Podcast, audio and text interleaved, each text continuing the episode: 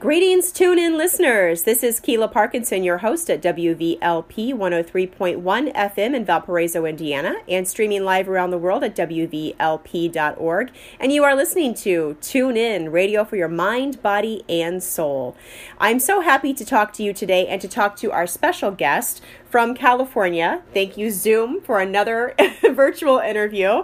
Today we are going to be talking about more adventures in mindfulness. Uh, you may have heard our show with John Ashby of Pee Wee Sports and Fitness talking about ways to be mindful as you are physically fit. And today we're going to do the grown up version. We are speaking to Erik Seversen. And Erik, say hello to the people. Hello, I hope you're having a great day today. we are so excited to talk about this. And Erik has, um, he is a motivational speaker appropriately, and a coach and a writer, and he uses words. And I like to call myself kind of hashtag word nerd. I love words, and but I have to say I am nowhere near as physically active as this man. So somebody who has married books and activity, I'm bowing down to you in in respect. Erik, tell us just a little bit about. You just got back from a camping trip and some mountain climbing. Do you want to mention something about that?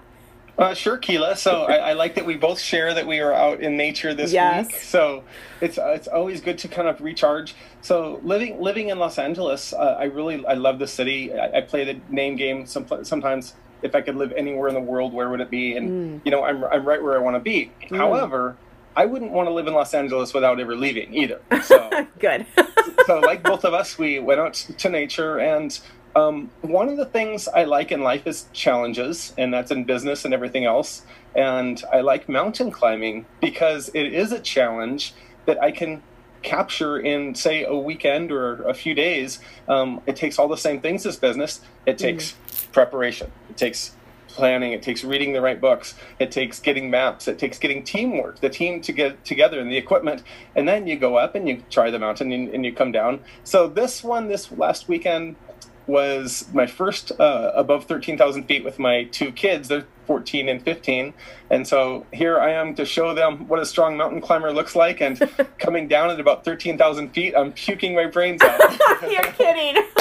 no, and, and at one of them, one of my, uh, at one point, one of my children says, Is there anything we can do? Mm. And I look over after having just puked. And it's because of the altitude and yeah. fatigue, a combination. And it can hit, it usually doesn't hit me, but it did. Mm. And so I look over and uh, in my squinted face and my teary eyes after just vomiting and say, "This is great. This is all part of what happens at the mountain climb sometimes." That's great. And, you know, it was good for them to see their dad get sick on yeah. a mountain. We, we we we reached the summit of it was Boundary Peak in the highest peak in Nevada, and thirteen thousand one hundred and forty feet, and it's a pretty good climb with fatigue, twelve miles total, and with a lot of scrambling up some very steep rocks but but they saw that success doesn't always look pretty.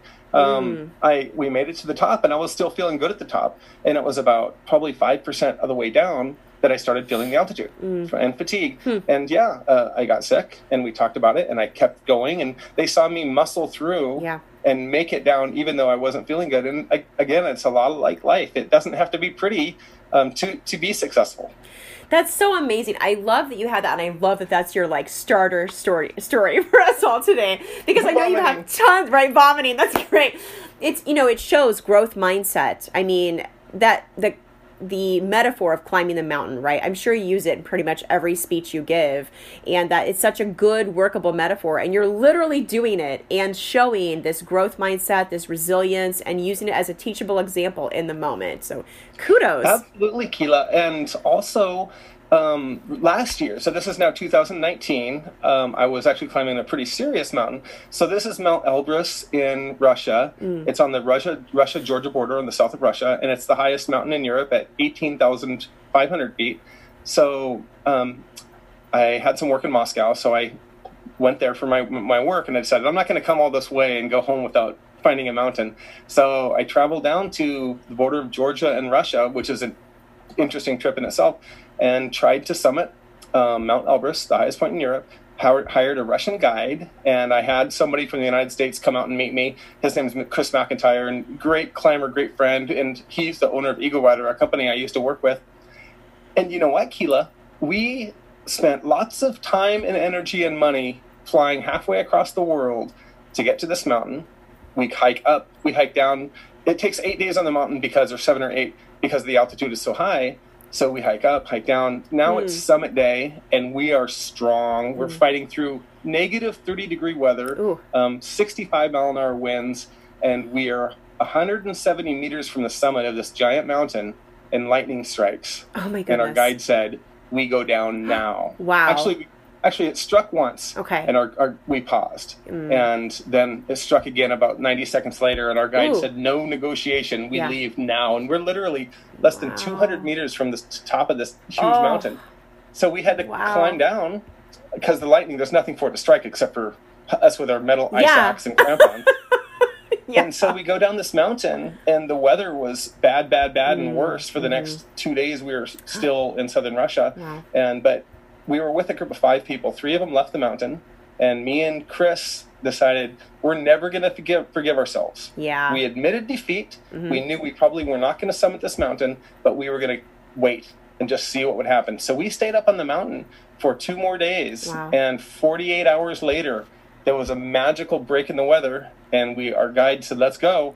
And we went up, and we actually we summited, and it, again strong winds, but it was clear. So, but during that time, Amazing. Keela, I had to come to terms with failure, Mhm. and the sad part, it wasn't just thinking about myself not making this mountain. I was thinking about the faces of people when they say, "Did you make it?" Yeah. And I say, "No, I didn't," because they, you know, I've climbed a lot of mountains. They expect me to make it, and so do Yeah. I. But I had to come to terms with I'm going to go and tell every single person that's going to ask me, "Did I make it?" No, Mhm. and I totally came to peace with that. Good. Um, and I was happy that I was able to see how I respond to failure. And I was comfortable going back. Didn't like it, but I Mhm. was totally at peace going back and saying I failed, wasting the time, the money, and hoping hoping to be able to come back to Russia another day. But um, thank God we ended up making it in the end. But the lesson of Yeah. we don't always make it Oh, was so- also good for me to to be. Well, it humbled Yeah. me too. Oh, yeah, that's great. So now I have to ask a question that may not have a straightforward answer, and it is which is harder, the physical aspect of climbing or the mental aspect, and why? by far the mental. Mm-hmm. Um, I mean, it's funny. You see these mountain climbers who do things like Everest, and some of them are, you know, almost chain smoking, you know, drinking beer and Yeah. doing their thing. So not Partying their way up the hill. yeah, not, not, not not all of them, and you know, and they're not doing those things necessarily on the mountain, but but but and also just the physical body. You can have you know somebody who's just absolutely ripped and can Yeah. run a 5.5 minute mile, um, who who doesn't make it hardly anywhere up the mountain, and then you can have some some guy who looks like an average guy walking down the street who's summited the highest peaks in the world. So or someone who has no legs and has to be carried part way, right? And like overcomes all kinds of physical adversity, right? Yeah. But Oh, their do you- mental flexibility is what allows them to say, I can do this too. Absolutely, Keela. Yeah. So the the physical is definitely necessary, but I think the mental is the more more important. And uh, I'm going to actually use this to bring up uh, something that I'm involved with. It's a charity called the the Heroes Project, and a really good friend of mine, many years ago, about ten years ago now, maybe 15 years ago, was in a massive motorcycle accident. And he almost lost his leg. Um, he has 27 plates, I think, in his body. His name's Tim Medvetz. And um, he ended up going into de- depression. And then he read the book Into Thin Air. And he said to himself, you know what? I want to climb Mount Everest. So he's now a year or two into deep depression. Mm. He moves, he sells everything he has and moves to, moves to Nepal.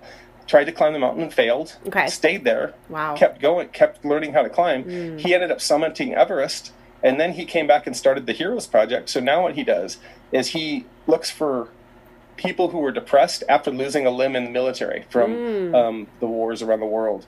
And so the, he teaches them to climb mountains, and he doesn't get them up a mountain. He teaches them how to climb the mountains. And so the first, I think it took about ten years to to summit all of the highest seven summits of the highest continents, including Everest. So Charlie was the guy who he's got he's an F- one leg, um, made it up the summit of Everest, and and he also judges how hard to do it. So, for example, Charlie is an amputee below the knee with one leg, but in Australia there's a mountain that's not very high, so he took a guy who's I think he was a double amputee above the knee and missing part of one arm as well. That was his Everest. Wow. To spend Yeah. multiple days getting up this mountain in Australia to to reach the highest peak. So it's a wonderful thing to see the transformation that takes place when people are forced with a deep challenge. Mm-hmm. That's amazing. That's so beautiful, and it's just so inspiring. And um, so, are there? Have you been to all seven continents?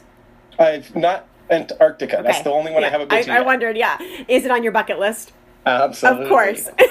I really, I'm just asking because for the listeners, right? Because I know it has to be. Um, I want to uh, let's tell tell the people a little bit about some of the books that you have out there and these really, really fun to read, exciting stories. Okay, the first book um, that I published is called Ordinary to Extraordinary, and that came about from me just living life, just going for it. Um, I was I was actually really shy, shyer than most people thought when I was young. Um, people meet me and they, they assume Yeah. that I was, you know, the little confident dude doing his thing. Okay. But the fact is, I was secretly super shy and Hmm. very, very anxious. And but I had these big goals, and I started realizing that I'm reaching goals that people said I couldn't do, and and that was a, a wonderful thing. So I just kind of kept pushing the envelope. Um, one thing, for example, I wanted to ride my bicycle from Tacoma to Los Angeles. So I did when I was, I think, 17 or 18 years old. And, and that was a, a, a Wow. great thing that I did that people said I couldn't. Another was my high school counselor. I also wasn't a good student until my Mm. junior year. My high school counselor, um, everybody had a half an hour to, to talk to the counselor and figure out what they want to do with their life. And my brother, he was a great student, and my sister was a great student. So they were three and four years ahead of me. And he, my brother came home with brochures and pamphlets from all these universities from around the country, excited about what he was going to do. And he ended up going to Stanford undergrad and Harvard for his MBA. Wow. And and so I'm excited about my interview with the same woman. And she looked at my transcript with C minuses the first two years and A's the last two years. And she says, Erik, what do you want to do with your life? And I said, I want to go to UCLA. Okay. She pushed herself away from the table and said, You will never get into a school like that. Oh, wow. And walked out. Oh That my gosh, you walked out. That was the end I, and I sat there trying Some not to cry for counseling, another half hour, Oh my goodness. wondering Oh if she was going to come back. Yeah. Oh my goodness. That's so- okay. Wait. So for a Yeah. second, I want to just check and drop it in your body. Right. What are you feeling when you remember that memory? Oh, do you know what? I, I feel it so clearly. Yeah. Because I remember the, the question I was asking myself Do I leave the room because I don't know if she's coming back? Yeah. And I answered no because I had tears in my eyes. Yeah. And uh, so I could, didn't want to leave the room even if I could. Yeah. And so I, I sat there for a half an hour wondering the whole time, even with 30 seconds left. I remember wondering, Is she going to come back? Yeah. Wow. And she didn't. That's So- appalling, isn't it? Totally. oh my goodness. I'm So- sorry that you had that experience, right? And then you know that we we want to talk about this, right? How like the body, the brain, they don't know the difference between something that's happening in the present, something that is a past memory, and something that's a future projection, right? And so like your fight or flight gets kicked up then, and um, and it's something that you are so smart about knowing how to work with and process and and get to that resilience right because of experiences like that in the past and other ways you found um, bridges to teach yourself this trick in every solution which is great Absolutely, Keela. And I'm glad you slowed me down to, to, to make that point because Yeah. I get excited and I just keep going. I love it, though. right. It- it's, That's It's good. really, really, really a, a great point to make. And um, and I did. And I applied to UCLA. I didn't listen to her, and I, I Mm. Got rejected. okay right and then what'd you do after that because i know the story doesn't end there Yeah. So so so I went to community college for two years, which was the best thing that could have happened to Mm. me. And I applied to UCLA, and I did get in. Um, and so that was a great thing. And I went on to study anthropology there, and did grad school in anthropology as well.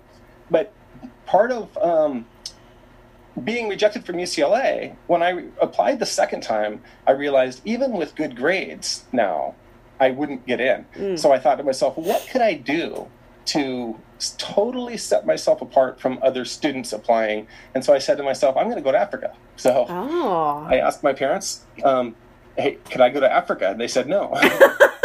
I, I spent eight months mowing lawns Okay. and to make money because nobody's going to help me, and convincing them why I should go to Africa. And so I ended up I ended up making it to Africa. I, I bought a ticket to London and I hitchhiked all the way down to what's now the Congo to Zaire. And and during that i had all these different experiences meeting wonderful people meeting bad people. Mm-hmm. knives pulled on me. I had a machine gun stuck in my mouth for my goodness. a, a, a while which is a is, was is kind of like one of my life-changing stories that oh, i wow. use in my coaching.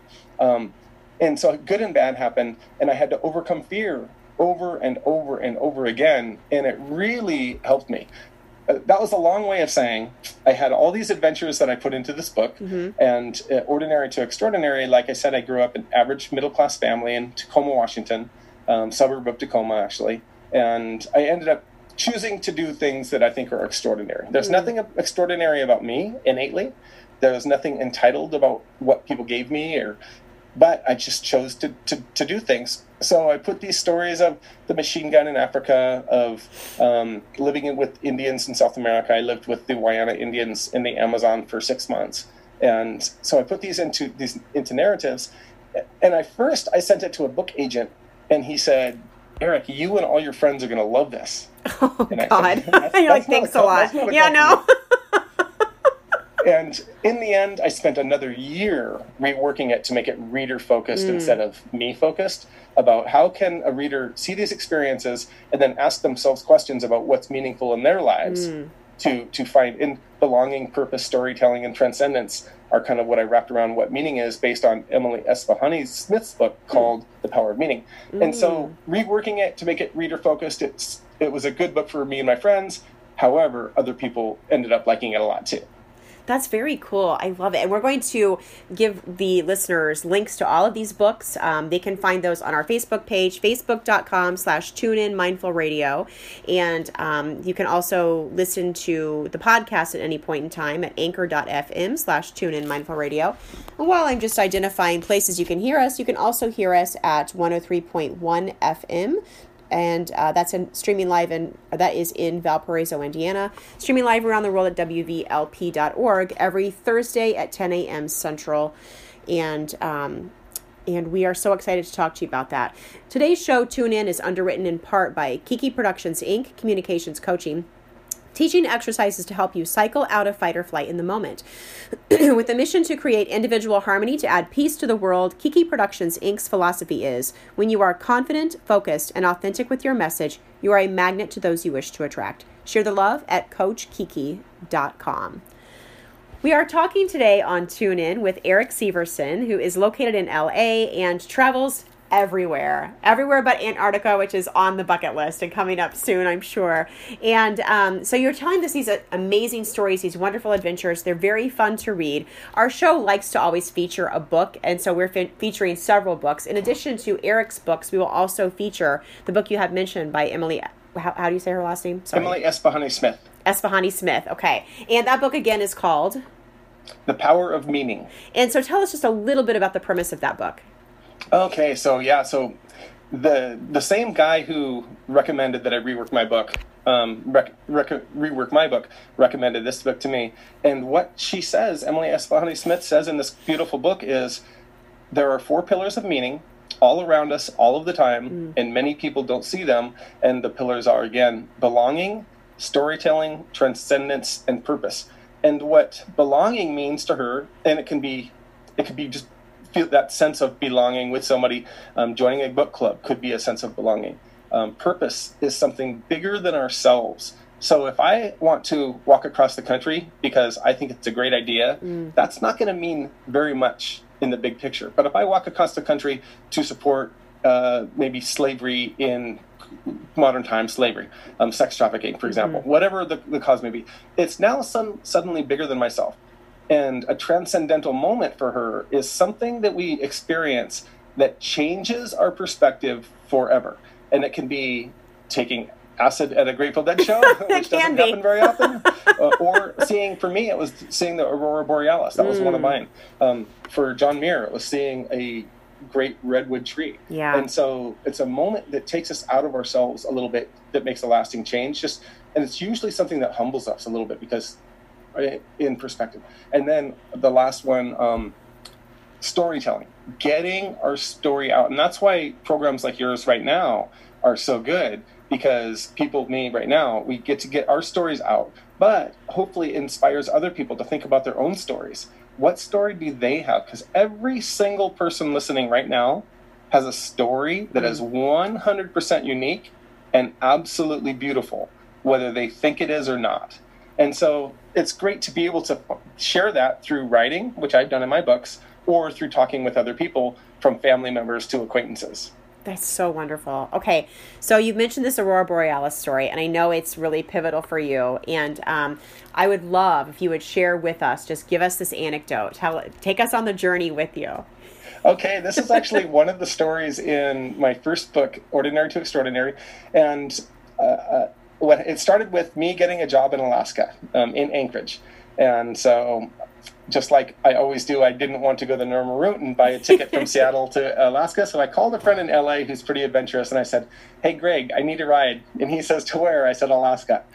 uh, so Greg drives up from LA, picks me up in his little mini Jeep. It was a, like Isuzu. Suzuki, oh, wow, you're kidding. Suzuki mini Jeep and we're driving now, but we didn't want to just drive straight to Anchorage. Once we get to Alaska, we drove all the way up to Prudhoe Bay, which is the furthest. Uh, uh, oh, that's my husband's fantasy, by the way. That's his main bucket list. He wants to go there. Yeah. Well, tell him he should do it for okay. sure. It's a great idea.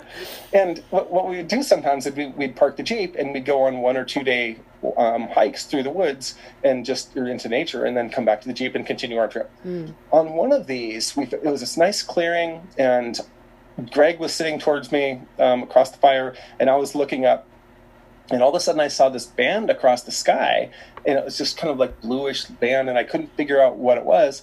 And it was like somebody grabbed that band and just shook it and waved it like a sheet mm. with turquoise and every shade of blue dancing up and down, and red and every shade of red dancing up and down, and yellows, and and it just it I it stunned me, and I, I just kind of stupidly asked Greg. I said, "Is that the Northern Lights?" Yeah. And, and he, he and Greg always talks really loud, oh. but this oh. is the first time he almost whispered wow. the Aurora Borealis wow. back to me. That's cool. And and we just were staring at it, and it was awe-inspiring. But here's the weird thing, Kiki. I saw a mouse run across our campsite, and my first thought was that I'm no bigger than the mouse. Yeah, right. And and and my second thought was, I wonder what the mouse thinks of that. Yeah, he was right. In, he was thinking of all the new smells around his yeah. home, which is our campsite that we just you know walked in and set up our tent in the middle of nowhere. Um, but so I didn't feel any bigger or smaller than that mouse yeah. at that moment. Yeah, it's we were equals that, in yeah. that experience. that feeling of connection is so amazing. I you know I watched a documentary and I can't remember what it was called, but it was about uh, the eclipse and how people really get struck by the eclipse and they will follow it around, right? And they kind of become eclipse junkies and this is their thing and they're, they're so hooked on that feeling that they get, right? Of just being part of something amazing. And, and I remember watching it and being like, what a bunch of weirdos, you know? that was kind of my assessment of it until you know recently the eclipse was near us and it wasn't even a full eclipse but i was with my two kids who were five and three at the time and my husband he was traveling out of town but he had set up the telescope for us in this way so that we could look at it you know and and see it kind of um and not directly and uh, and so we were we were there we were counting down the moment and our uh, mail carrier happened to come up our driveway at that time. And she said are you guys getting ready to watch it? And i said yes. And she came out she got out of her car we were all watching it together. It was just such great interesting timing and um, and then it wasn't even a full eclipse but just that idea of the sky darkening during the day and how powerless we are and yet connected and we were having this really interesting moment. And i was like I mean, goosebumps. I'm getting goosebumps even thinking about it and talking about it. I can't imagine the aurora borealis, right? And that power and that beauty and the colors and the spectrum being so different from what you're used to seeing, you know. And I was like, we are going to follow the eclipse. yeah. we have plans pretty soon. We're going to do another eclipse viewing. Yeah. yeah. And Keela, the, the, that moment of you seeing the eclipse, because mm. I've also seen one in France. Oh, wow. Um, and, and it was the same thing where yeah. I felt powerless. There's nothing mm. I could have done to stop it from getting darker. Yeah. And it was an eerie feeling. Yeah. And the, the, the neither moment the, between the aurora borealis nor the eclipse uh, was better than the other in yeah. some sense. I was going to ask you that. Both, yeah, it, yeah, it both had the same thing that you experienced: the oddness of having zero control. Yeah, and I like that that you to go back to belonging. You were able to share that with a male. So cool. Yeah, probably wouldn't have had that kind of yeah. interaction with. Yeah. if it hadn't been that particular moment. Yeah. And, and it creates a relationship. It does, and you know what's interesting too is so she's been on mail carrier for a while. You know, we give her like the Christmas card, whatever, and she gives us a Christmas card, and like I just know her first name. That's it, you know. And, and it's been several years, but we feel really bonded to her, even though like just we just see her in passing occasionally, right? But we feel very bonded to her because we happen to be coming home from the hospital with our second born, and she pulled up to get, deliver our mail, and she was like, "You had the baby," because she had seen me pregnant, and she was so excited, and she jumped out then, and she handed us our mail you know, and it was just this cute little moment. And then she also was with us for the eclipse. that's good. That's it's great. very cool. I, I love yeah. those moments of relationship. Yeah. Mm-hmm. And, and, and I think that I don't know if I'm wrong or not, but it feels like there used to be more yes. of them, mm-hmm. and and that's why they're more precious now. And I think that's I think true. We have to work harder yeah. to to create them um, to yeah. create a relationship with a with somebody who would easily just be an acquaintance and meaningless to our lives to a large degree. It's true, and you know, so we don't live in a, in a neighborhood. We're not in a subdivision. We are on some acreage, and um, so and we're very far back from the street, and so we're kind of in a little uh, hidey hole. You know, we're just a little bit.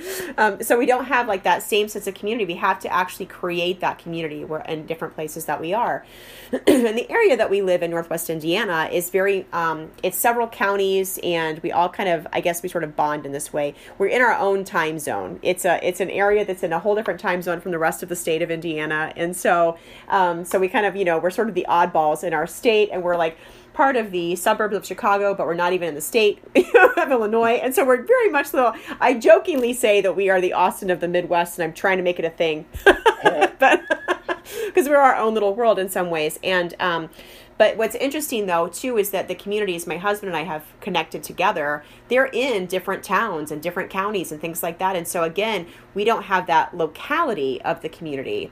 And um, I just would love to get your perspective on how you think things are changing. Let's go ahead and talk about pandemic for a second. How are things changing globally? How are they changing in the U.S.? We know a lot of the, the obvious things, but what's your sense of what's to come? Do you have one? You know what? One thing that I hope doesn't happen. Mm. Uh, the funny that's funny you mentioned that, Keela, because uh, just earlier today I was thinking there are so many positive things, you know, about this. I think uh, the the amount of fuel that isn't being spent by people driving right. to work to do the same thing that they can do from home. Um, that's a that's a great thing. Um, the amount of even uh, oh clothing. I I wash clothes a mm. lot less. I, just, I put this shirt True. on over my t-shirt. That's right. Interview. You get to keep your pajama pants pants on, right? Yeah, yeah, yeah exactly. And, and I'm going to take it off after awesome. the interview. I love it. And hang it up. So, so I washed clothes last. My yeah. hair. My, yeah, yeah, my, yeah. First, my 14 year old started cutting my hair, and when he was dying with a fit of giggles after yelling "oops," oh no! Um, I, made him, I, made him, give the clippers to my 15 year old who finished it. Oh my! But in the end, is my hair perfect? No. And do I care? No. It looks great, I have to say. From what I can saved- see, it looks great. saved- yeah. yeah, and it, and it saved the 28 I normally Yeah. would spend for a haircut Yeah. four times a year. Luckily, I don't get it cut very often anyway.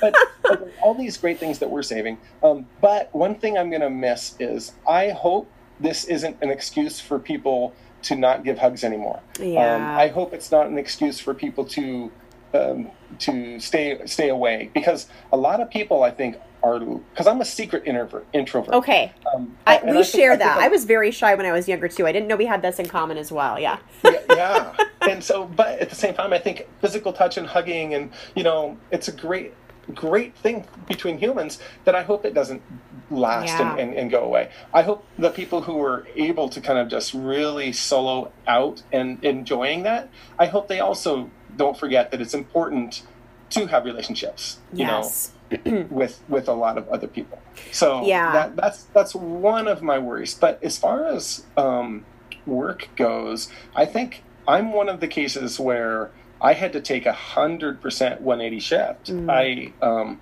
and I'm, I'm really kind of happy with it i left an executive position at Jan- in january to pursue public speaking full time and it was going really well i had things lined up for the year and i, I thought okay I'm, I, i've made it I, everything's going to be great and then three weeks after i left my position every single speaking engagement was canceled so i'm left with no job and no income This is the story uh, of your life, I think. Right.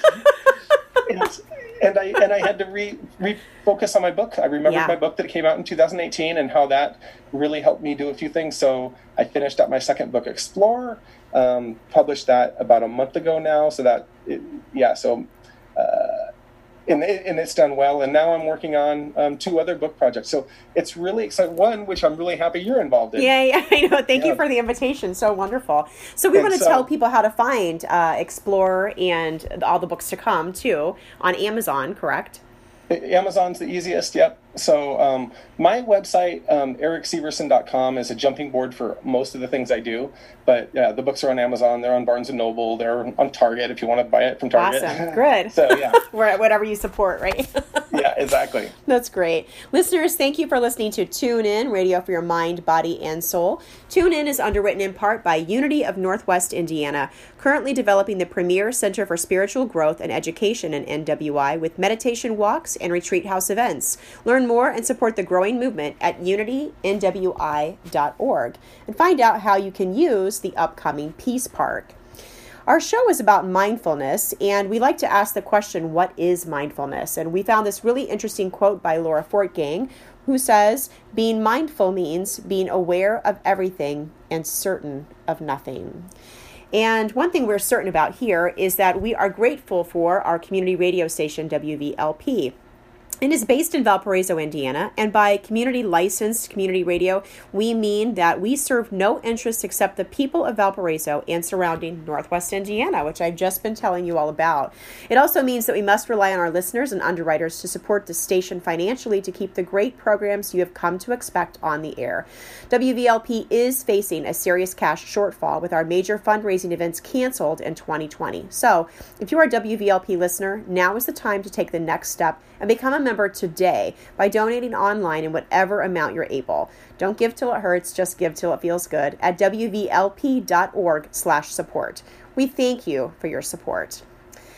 And today on Tune In, I am your host again, Keela Parkinson, and we are speaking with motivational speaker and coach and writer Erik Seversen. And if you want to check him out at his website, I'm just going to give you the spelling of his name. It's Erik with a K, and Seversen is S as in Sam, E, V as in Victor, E R S E N. So erikseversen.com. You can find Explore, and you can find his his latest book and his other book as well, um, which tells about this origin story he has um, and how he's using this to overcome all kinds of adversity in his life and um, all of his really cool adventures, including, I think, a little bit about the acid trip you were mentioning. Is that true? yes, it is actually. So we've got now. I'm going to ask you a question. That I think that a lot of people already know for themselves, but we're gonna we're gonna put this out there too, and that is what is the more uh, what is the more in depth and uh, more life changing experience you have had would it be a like hallucinogenic experience uh, such as you mentioned in your book or would it be something you know um, non-hallucinogenic like experiencing the aurora borealis or something with meditation or something which of those has been more impactful and deeper for you and for what reason yeah so for the uh, kind of the transcendental moment um, they, they were both equally effective in making me create a change that I continued. Um, but as far as like the one experience that kind of made a massive shift um, in my perspective, you mentioned fight or flight mm-hmm. earlier, and so I'm, it's it's a, it's about fear actually. So when I was traveling through Africa, uh, I hitchhiked and I walked massive stretches through Africa. I was there. It was I was going through the, uh, the, border from Benin into Nigeria.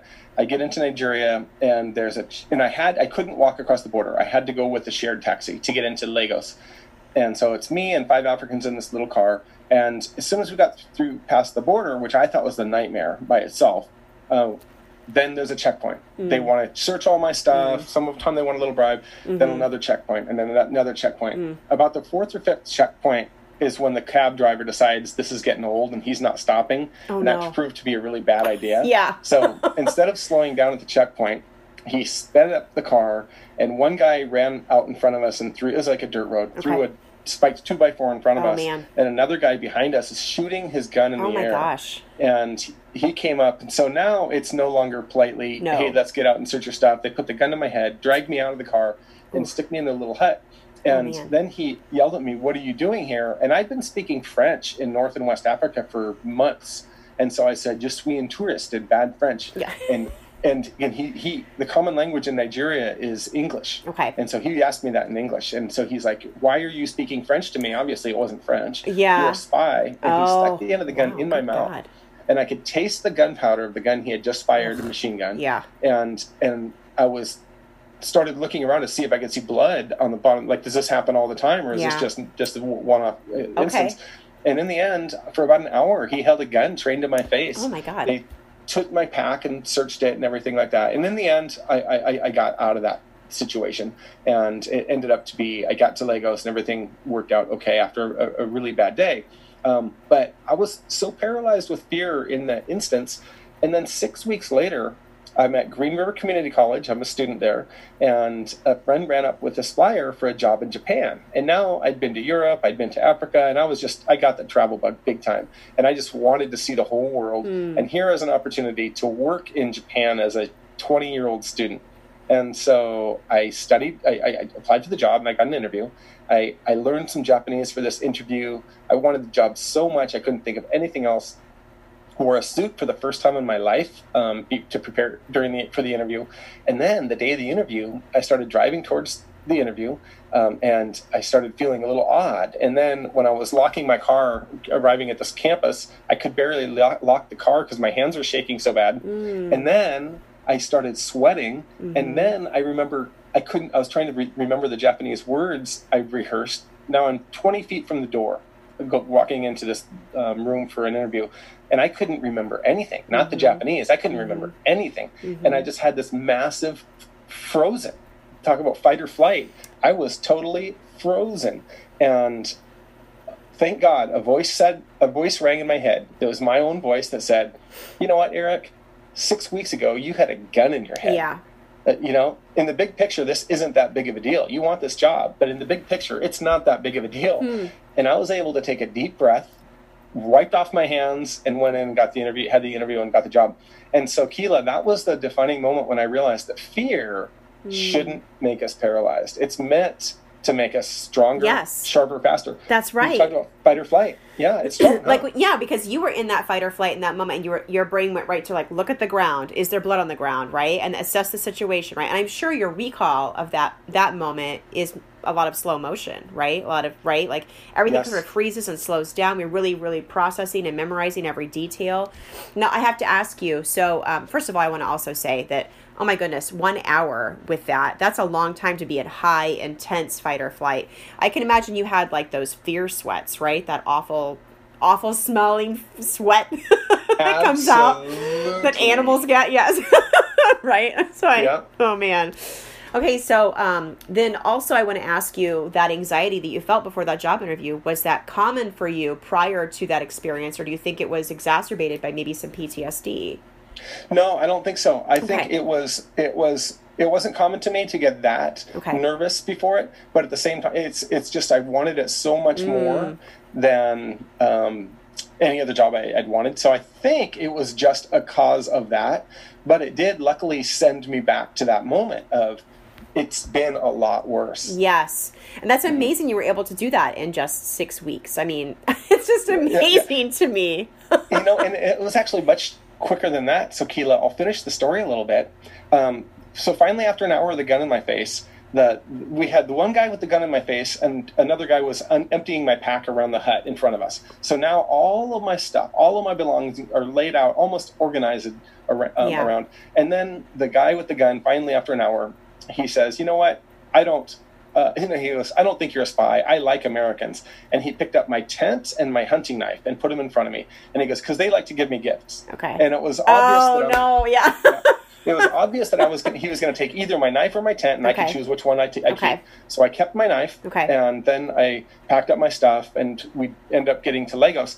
So then when we get into Lagos, we getting into the city scared me really bad. It was kind of Keela, the scariest place I'd ever been at that point in my life, and just real a lot of poverty, open sewers, and we Mm. ended up in this big dirt area with a few minivans, a few kind of like broken down bus type things, the taxis, and and it was basically a normal city, third third world country city car park but um, but a little more intense than than most. And there was a crowd of people around because of me, because I was the only non-African around. This is 1989, okay by the way, so it was oh a while ago. yeah Yeah, and and then the cab driver, my pack's in the trunk, walks around and he said, "Give me thirty thousand CFA, which is about fifteen bucks." Okay.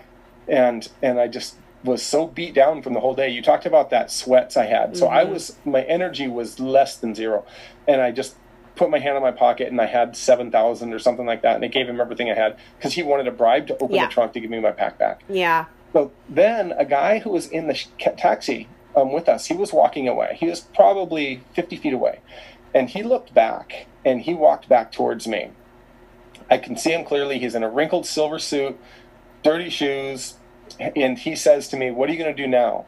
And I said, I'm going to go to the bank, exchange some money, because I had zero left now. Okay. Zero Yeah. um, I, and get out of Lagos as quickly as possible. Yeah. And he shook his head and he said, "Today's Sunday. The banks are closed. I haven't seen my family in five years, but Oh if I don't take you home with me, you'll be dead before morning." yeah. Yeah. I was so, it's so interesting that you're saying this because the next question I was going to ask you is how do you connect with people? Tell us about that. So thank you. Um, go ahead, finish the story. Yeah. Yeah. And and so then he, on the way home, he decided he had another idea. Um, he didn't want to wreck his reunion with his family after five years. Yeah. But he knocked on the friend's house that he hadn't seen also in five years. Wow. And he just told the friend the story. Oh my gosh And the friend yeah. welcomed me in. And this is like a really shady area Okay. of, of Lagos. And but this guy welcomed me into his home. Gate, you know, all the houses had kind of gates around Okay. them, and and I, I stayed with him for three days. Him and his beautiful family. It was him, his wife, and three little kids. Aw. It was a time of eating and storytelling, and he took me out and showed me little bits of Lagos a little bit. And I had this wonderful experience for three full days that would have never happened if I didn't have that tragedy. So Yeah, that's when. I came up with the motto: "Things work out." And Wow. so even that same day, I was aware that things work out. Yeah.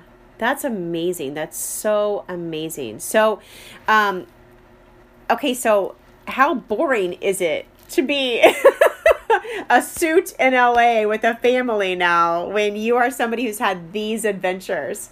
Is You it boring? N- not at all. Good. So I, I, I don't I don't let the adventure stop. Yeah. We talked a little bit before we started interviewing that you went camping with Yeah. your family this weekend. Um, I took mine to, to camp go camping as well. Um, we're, I'm always doing something that I, uh, I I try and climb at summit a big mountain uh, every year. So that's one thing. I like, uh, I like I like to go surfing, but you know what? I don't think of it as work and play. For me, it's not a it's not a teeter totter. I think spending time with my family, spending time with God, spending time at work, they're all life. Yeah. And so It's all adventure, right?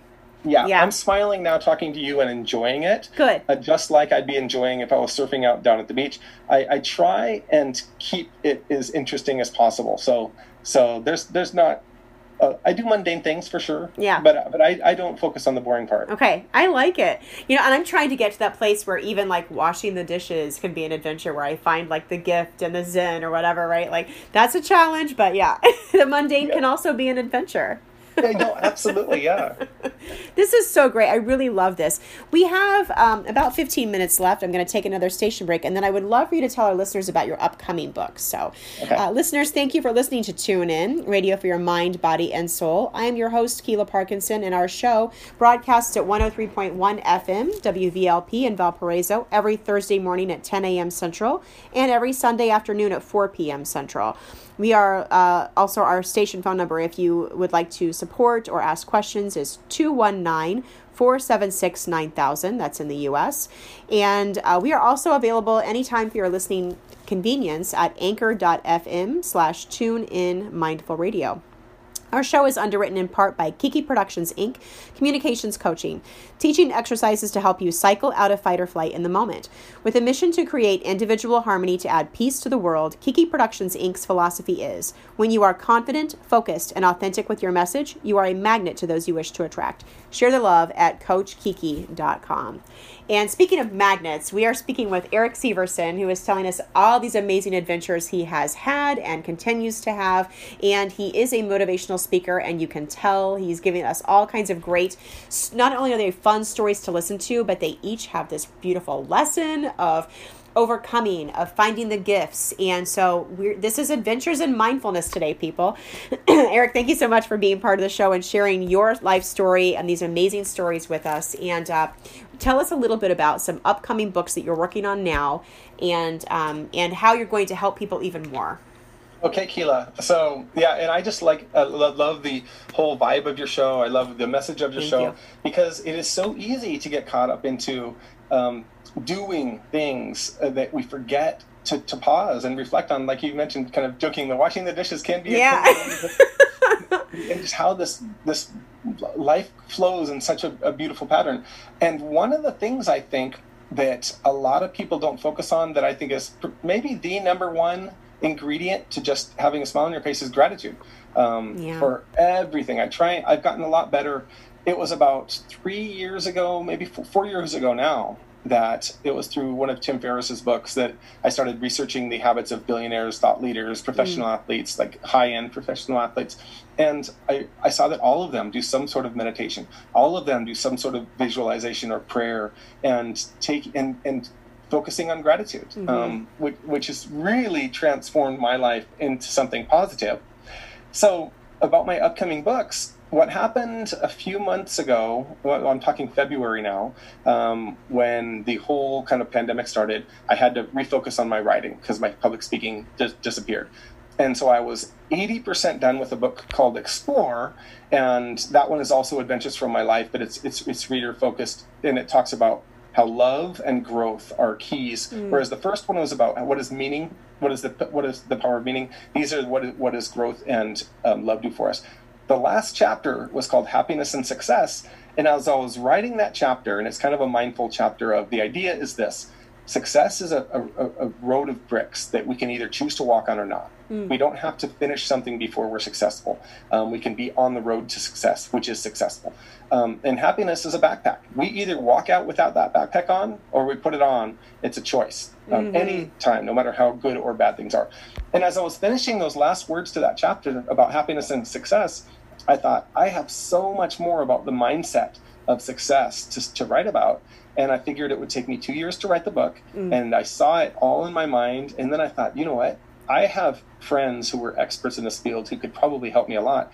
And in the end, I started, I reached out to 33 authors and they each wrote a chapter for this book called the, the whole title for the book is The Successful Mind Tools to Living a Purposeful, Productive, and Happy Life. And we had everybody from a pastoral counselor to a um, psilocybin journey coach who guides people on psychedelic journeys with business coaches and yoga instructors and medical doctors and nurses and um, speaking coaches. We had all of this array of people who each said something about what does it take to have a successful mind? What is the mindset needed for success? And that book is in the final copy editing stages. It should be published in August. And then I started working immediately on the next book, The Successful Body. So the full title for this book is The Successful Body Using Fitness, Nutrition, and Mindset to Live Better. And mm. that's, of course, a book you're going to be part of, which I'm really excited about. And Likewise. this is, again, I'm taking experts who know something about between fitness, nutrition, and mindset that makes the body healthy, strong, um, and and effective, basically. And it's been really wonderful, Keela, to get to know the different authors that I'm working with with these books. And the fact is, I could spend two years writing the book that I had in my mind, and it wouldn't be nearly as good as this book that has been generated through the different minds with all of the different perspectives from people from South Africa to Kenya to Syria to uh, Switzerland to Australia. So America, lots from America as well, and the UK. So we have these authors from around the world who have a perspective that's um, different from mine, and Yeah. better or worse, no, equal, maybe different. It's great to have all these perspectives about about mindset. and how fun too to be able to collaborate in this way and have um i like i asked you like are you are you kind of like you did ask us each to like say what would your you know kind of theme be and all of that but you're really not saying like it has to say this this has to be your reason right this has to be your outcome you're just sort of letting it be what it is and just sewing it together and i just i really admire that it's brave it's awesome and i think it makes it so much more impactful and authentic Yeah, absolutely. I can't wait to see the finished product. So Yeah. probably November is going to be for the successful body, um, and and it's fun to be able to see gaps of the puzzle and say, okay, I need to look for a nutritionist now because I've got the personal trainers, I've got the mindset person here, and so trying to fill the gaps. It's been really really fun to get as much of a 360 view as I can about what creates a successful body. And when I say body, we know how strong the body mind connection is. So there's a big pull between the two. It's a big one. It's so interesting. Um, okay, so we've got about 10 minutes left. What is something that you would like to really leave listeners with?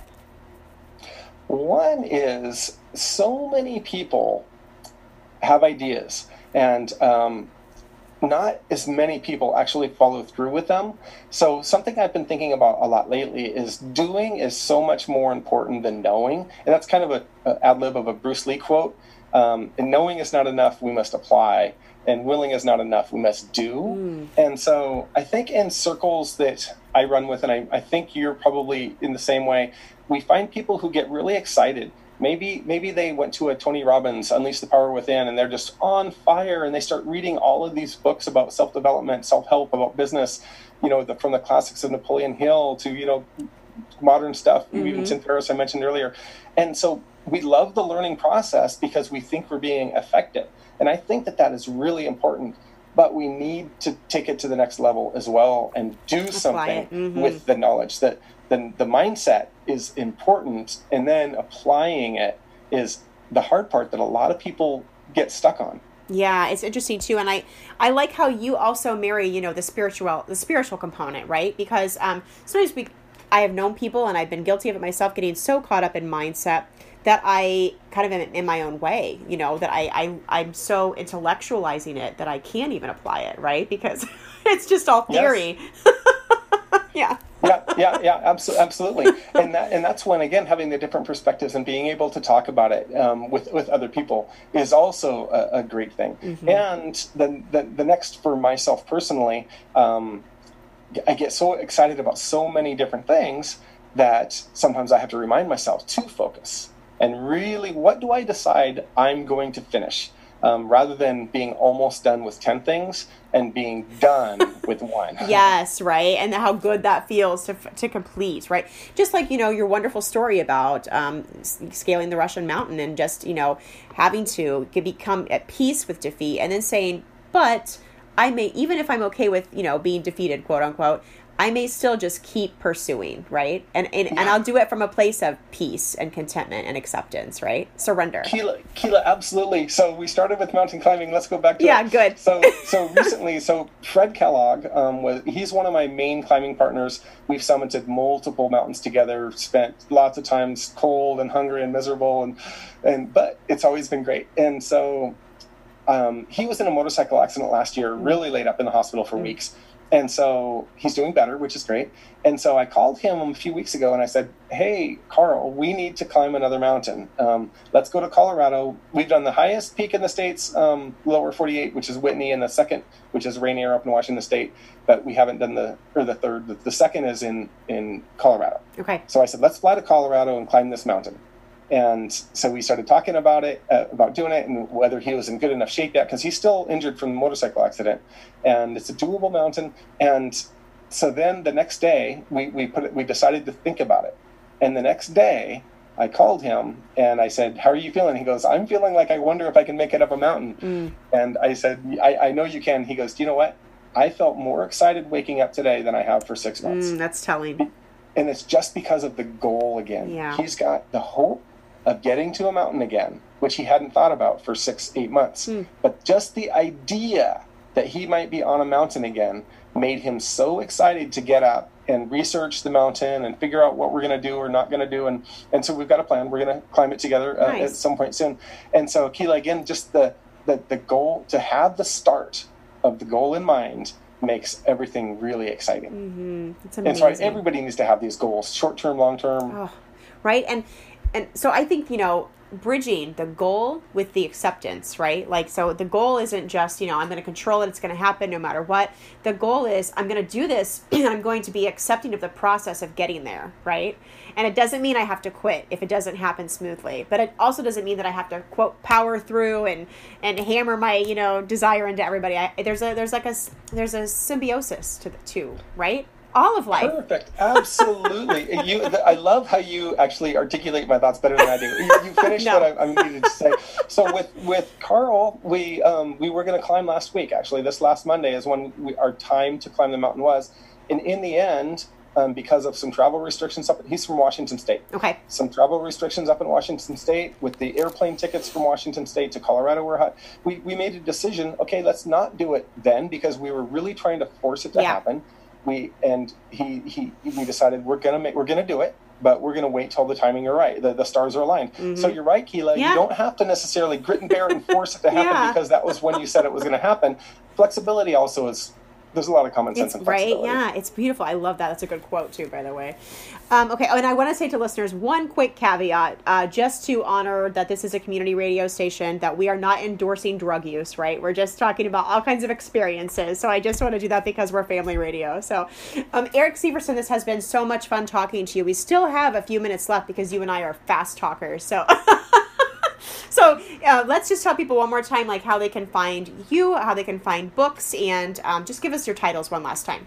Okay, yeah. So the first book I did was Ordinary to Extraordinary, and that's available on Amazon and Barnes and Noble and etc. And the second one is called Explore, and that's also available everywhere. My my website erikseversen.com is a jumping board for a lot of things. There are a few pictures of different things that I've done, and it's just been really a fun thing I think in in life. Just deciding to open doors that are available to everybody. A lot of people think that I've done some things that they say I could never have done that, and I disagree hundred percent. Um, it's just a matter of seeing the doors and and open them. And I talk a lot about fear, mm. and people say, "Well, how can I? I'm not going to go to Africa and you know have this fear moment Yeah. to change my life. What can I do?" And it doesn't have to be Africa. It could be simply at Starbucks, for example, asking for a 10% off your $2.25 double espresso for no reason. For no reason, yeah, right?